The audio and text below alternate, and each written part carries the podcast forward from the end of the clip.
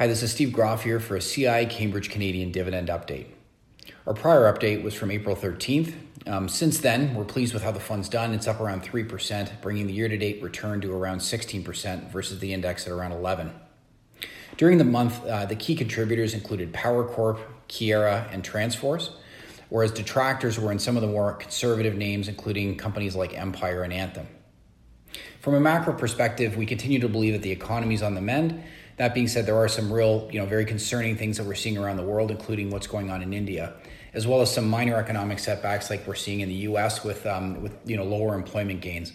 Although, in our opinion, some of that has to do with the fact that there's very generous benefits out there, and and, and there's a lot of people that are really choosing not to work because it's so lucrative just uh, to not at this current point in time. We do expect that to reverse though in the coming months and quarters. I'd like to reiterate what we said last time, which is that our view is that things are going to continue to get better. Um, consumers want to spend, and they've got the capability to do so when they're allowed. The key here, though, is really to understand what's being priced into specific equities. Um, we've seen many cases through this earnings seasons where, where companies performed very well, really exceeded earnings expectations, and the shares actually declined, which just gives you an idea of what was actually being priced in, into the market versus where, where um, consensus, consensus sell side estimates stood. Now, the nice part about working with a team of smart people is that, well, you've got a lot of people on the team that are smarter than you. And so I brought one of uh, one of them onto the call today, which is Adam Stachewski. So he's an important member of Team Canada, and he's here to just give a, uh, answer a few questions on TC Energy. So you heard from Adam last year when he spoke about the attractiveness of Keyera.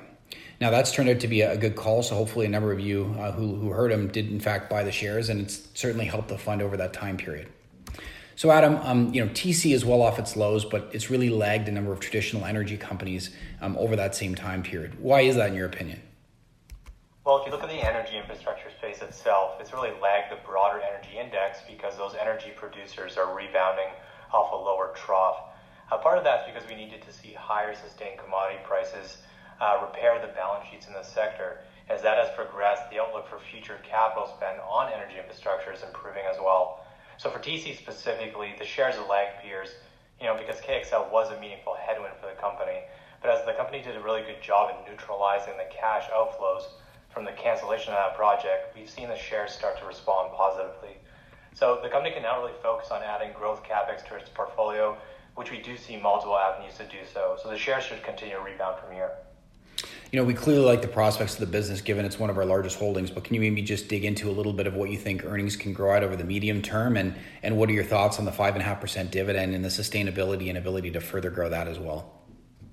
Yeah, well, just from the current backlog of projects alone, we see cash flow per share growing in that 5% per annum range and dividend growing in that same type of range.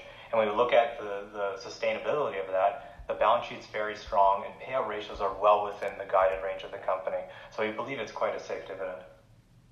Fair enough. And I mean, we heard the news on KXL. Um, that clearly was a risk. It was unfortunate. But going forward, what do you think the biggest risks are in the business? Um, and at the same time, what do you think is priced in today?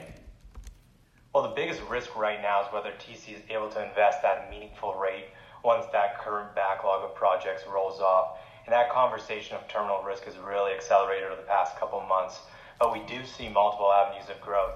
So that's either through their current natural gas infrastructure, you know, around the U.S. Northeast, or the LNG corridors in the U.S. and Canada, or we can see uh, investments in the next phase of Bruce Power's nuclear refurbishment program, or even things like energy transition, you know, electrifying the massive infrastructure network they have with renewable energy.